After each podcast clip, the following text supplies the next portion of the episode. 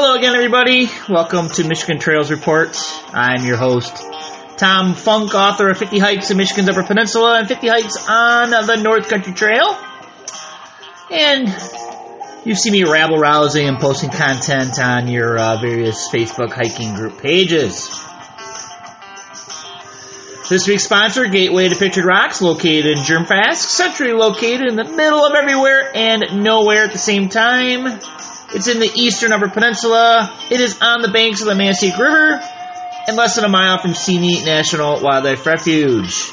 Best part, you can reach Marquette, Escanaba, the Soo St. Ignace in under 90 minutes. Pull out a broken pencil, get a butter knife, sharpen that pencil lead, write this down. VRBO.com 980761. And as always, I'd like to thank my friend Adam from Kalamazoo, Michigan for providing the music. Thanks again, Adam. Really appreciate it. All right, Trail of the Week. Uh, we're back to a North Country Trail segment. Now this is a cool one. It's I don't think it gets much love because it's kind of in a goofy spot. It's kind of like between two things, between Tahquamenon Falls State Park and the heart of the Hiawatha Eastern Unit. But this is a section from uh, M123 uh, to Kong, which is off of the uh, scenic byway that goes on the south end of uh, Whitefish Bay on Lake Superior.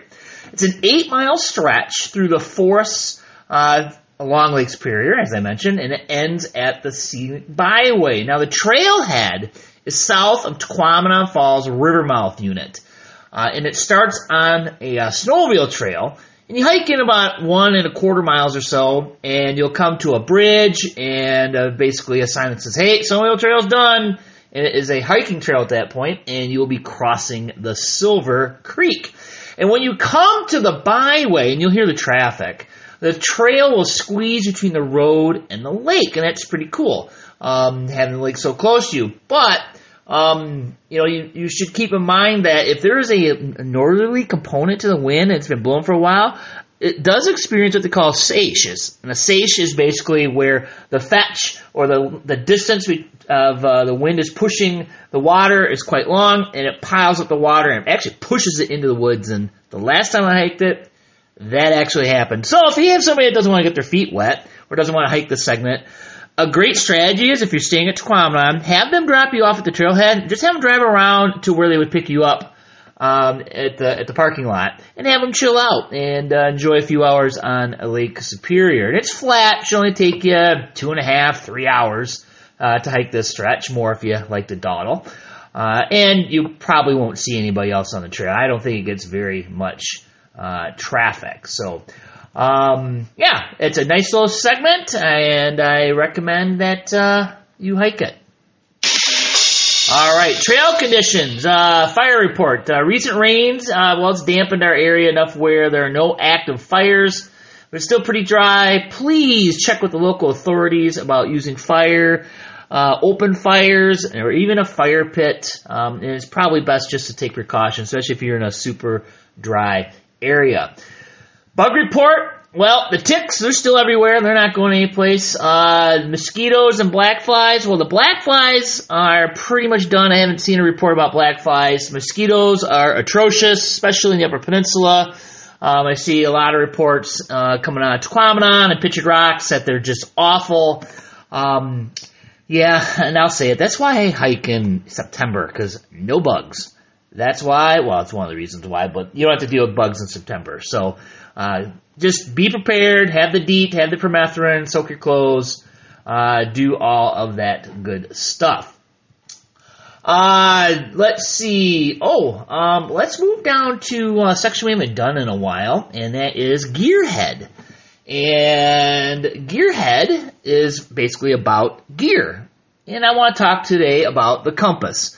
Oh, I know your eyes just rolled because you all know I love the compass and I'm not a big fan of electronic gadgets. But hey, I'm going to talk about the history of the compass. Um, I did a little research and uh, learned that uh, just like most of our cool inventions like fireworks and gunpowder and guns, the compass came out of China. And this thing is over 2,000 years old. And what they were doing is they were using lodestone, which is a naturally magnetized rock. And they were mostly using it for land navigation. And the first known description in writing of the compass being used for maritime navigation was in the mid 11th centuries uh, during the Song Dynasty in China.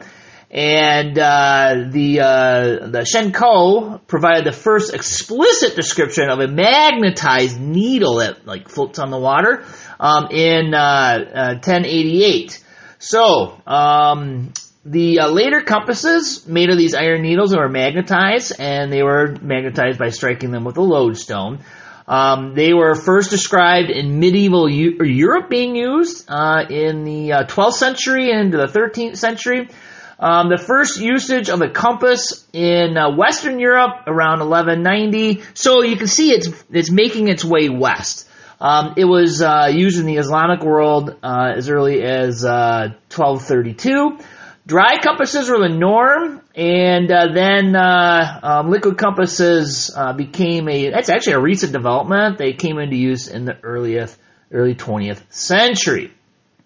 So they've been around for a while. Learn how to use it. They'll be around a lot longer than GPS units. All right, and in a pinch, you can use a stick as a compass. How? Well, put it as near vertical as you can, and when the shadow of the stick is at its shortest, that shadow is pointing due north. And of course, this only works before noon and on a sunny day, but hey, it is an accurate measurement for true north. And after noon and before noon, there's some uh, there's some trigonometry you could do, but I won't uh, I won't bore you with that. Maybe I'll find a YouTube video and uh, post it on um, the uh, YouTube channel. Speaking of which, I've been uploading some videos, not necessarily videos I create, but I've been kind of surfing around and I uploaded some stuff on Tahquamenon and I think I put a Crisp Point Lighthouse uh, video in there. I think there's a Point Abbaye video in there as well. So um, yeah, check those out. I've just been slowly uploading other people's videos into some of the channels that I have. Hey, uh, seeing folks clip off miles. Uh, the only one that uh, I know that uh, has definitely finished uh, their 100 miles since the last time we chatted is, of course, our friend Joan Young. And not only has she clipped off 100 miles, Joan has completed the entire North Country Trail for the second time. So, Joan, congratulations. You are my hero.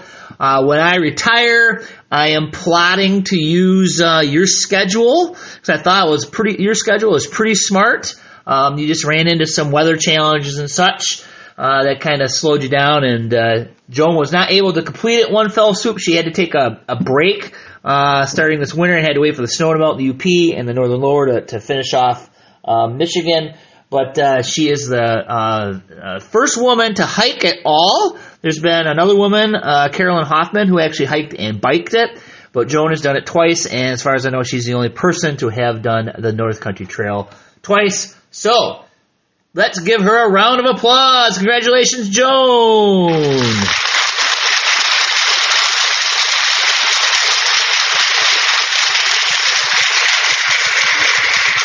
All right, and uh, after her hike, she went on looked like a picnic and was eating a lot of good food, and now she's uh, getting some uh, well deserved rest.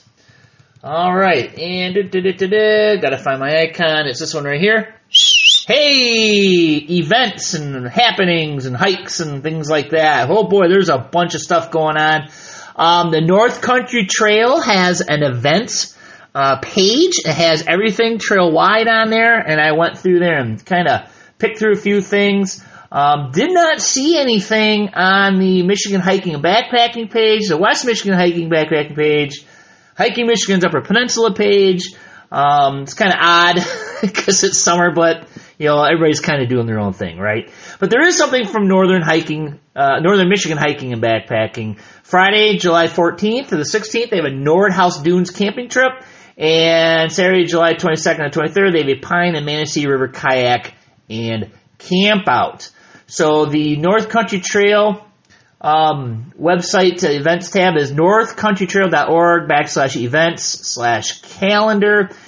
Let's see. Harbor Springs chapter group hike, July 1st, starting at 9 in the morning. And they're doing, it says, section 4, north towards Robinson Road, uh, 4.2 miles one way, hike out and back, or as far as you want. Spirit of the Woods hike is, uh, they have a monthly hike on July 8th, 9 a.m. Uh, it doesn't say where. Oh, no, here it does. Uh, Little Manistee, uh, Skokolis Bridge Landing. Join our Spirits of the Woods chapter on out and back hike or as long as you want.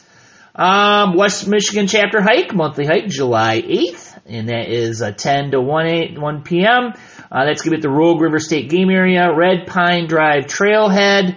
Um, just says they're going to hike north, and you can turn around. Uh, there is a uh, Chief Noonday chapter, red, white, and blue hike on the Paul Henry Trail, uh, July 15th, 9 a.m and uh, you're going to have to contact them to see exactly where it's going to start. I believe it goes through Middleville. Uh, let's see. Other things going on. North Country Trail Angels. Um, I see gobs of requests, but they fly in hot and heavy, but at the last second. So it's always like, you know, with a few days notice. My favorite one most recently was taking a chance. I know it is last minute, but dot, dot, dot, dot, and they needed something that day. So if you get them on there in advance, more in a week, I can certainly promote them. And the one I did see, um, there's a need on July 1st uh, for uh, doing a car spot uh, in Marquette County, west of Marquette. And our monthly random guided hike will be at Blandford Nature Center. They do these at 9 a.m. Tuesday mornings. They have a hiking club. So Blandford Nature Center is in Grand Rapids. So check that out. Uh, let's see. The only event I found is Saturday, July 15th. It's an annual Manistee River cleanup, and it is created by the Michigan United Conservation Clubs. I saw that posted. Oh my gosh, I think that was on. Oh boy, I think it was on the uh, Chief Noon. No, it wasn't Chief Noonday. Oh gosh, I can't remember. Send me a message. I posted on the on the Facebook page, um, but uh, I'm sure it's on the Michigan United Conservation Club's uh, website as well. So. Uh, those are your events and such. And it's time for the reservation report brought to you by MichiganTrailMaps.com. High quality maps of many of your favorite hiking trails like Pictured Rocks, downloadable maps, and books on hiking in Michigan like mine at MichiganTrailMaps.com. So I did a deep dive on Pictured Rocks. Um, kind of not really covering uh, uh, in depth the reservation report because basically we're at a point in time where, my gosh, if you don't have your reservations by now, you probably are going to have, uh, you know, tough time getting them or not getting what you want. But anyways, I did a deep dive. Um, so July 1st, 2nd, and 3rd are completely booked. So you cannot make a reservation, and you cannot uh, uh, if you're going to start on the on the you know June 30th and go forward, you can't because there's nothing available. Um, July 4th through the 14th, inland sites and no water sites only. July 15th through the 25th, um, we'll call it creative scheduling. You can make something work. You may not get what you want, uh, but it looks like there's a little lull, and that typically happens every summer. I always say usually uh, two weeks after the 4th of July, there's like this lull. And I've been, you know, doing this outfitting stuff for, I did it for a long time, and I'd see this lull, I see it again. But then on the 26th of July through the 12th of August, uh, basically, you know, Beaver Coves, Mosquito Chapel, they're all full. And what you only have is slim pickings on your inland non-water sites. Um, and uh, on the 10 and 12th, there's only a handful of sites left. Doesn't look like you're going to be able to put anything together on that. So um, this is the case through Labor Day too. Um, it's tough but doable. Uh, but you know weekends are going to be slim pickings, so keep that in mind. Labor Day Saturday, there's only 10 sites left, and once those are gone, you cannot make a reservation covering the weekend. And guess what? Gobs of availability in the fall. And let's see, Beaver, Hurricane, and 12 Mile Campgrounds, as always, book solid, six months out, uh, except for in the fall, they're starting to, you'll see some openings there. Um, Grand Island, I didn't look at this week, maybe I'll look at it next week. Sylvania Wilderness, uh, it's starting to get pretty slim. There are, there, I saw one date that was completely full, but keep in mind there are 13 non-reservable sites, and all this information can be found on recreation.gov website or the app. State Parks, Michigan State Parks, MIDNRreservations.com. I'm now looking ahead to Labor Day weekend for state park camping availability because, you know, 4th of July, everything's pretty much booked. I looked at Tahquamenon. There are 10 spots left at Rivermouth. Uh, Hemlock, there's plenty of availability, but Portage campsites are booked solid, so there's still room uh, if you want to go up north to Tahquamenon over Labor Day.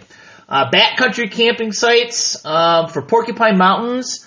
Um, it's getting to be uh, uh, tough uh, to get your desired itinerary through Labor Day weekend. So if you don't already have one, better get on it because uh, you're going to be struggling to uh, piece together a hike. In Craig Lake, still gobs of availability. So if you can't get what you want at uh, Porcupine Mountains, consider Craig Lake. It is a cool park to go and hike around in. Isle Royale, the Ranger, a few Tuesdays are, are full of getting to the island, and there are some days with less than 20 spots available, but surprisingly, there's still quite a few days with availability for the Ranger. Not the case with the Isle Royale Queen. Um, in July, there's only six outbound dates left, 12 inbound dates left, and uh, but all the Sundays are available. So if you can uh, go on a Sunday, you'll be uh, looking pretty good. And uh, Royal Lodge and everything's going full service right now through September 8th. And the weather forecast. Well, eh, it looks like we're going to have uh, periods of showers, uh, especially in, in, the north. Marquette, uh, 60s and 70s, a few days of showers. Grayling, some chances of rain on Wednesday, but otherwise dry and warm with temps in the 70s and 80s. Grand Rapids, uh, dry streak continues, highs in the 70s and 80s. Uh, mix of clouds for the foreseeable future, and chances of thunderstorms. Hey, I created a one-stop shop webpage for all the various uh, stuff that I'm involved in, my various goings on. So no more looking for a pen to write down all my various things. Just go to tomfunk.net. That's it. One page. It's all you have to remember. tomfunk.net. The other thing you need to do is right now is click the follow button. If you don't, I will cancel your Amazon Prime membership. Keep in mind, if you subscribe, you get the podcast the moment it's released versus me posting on social media when I get around to it. Thanks again to our sponsor, Gateway to Pictured Rocks, and the quote to end the show An unexamined life is not worth living, and that's by our buddy Socrates. Thanks for joining us. We will see you again on the Michigan Trails Report. See you next week.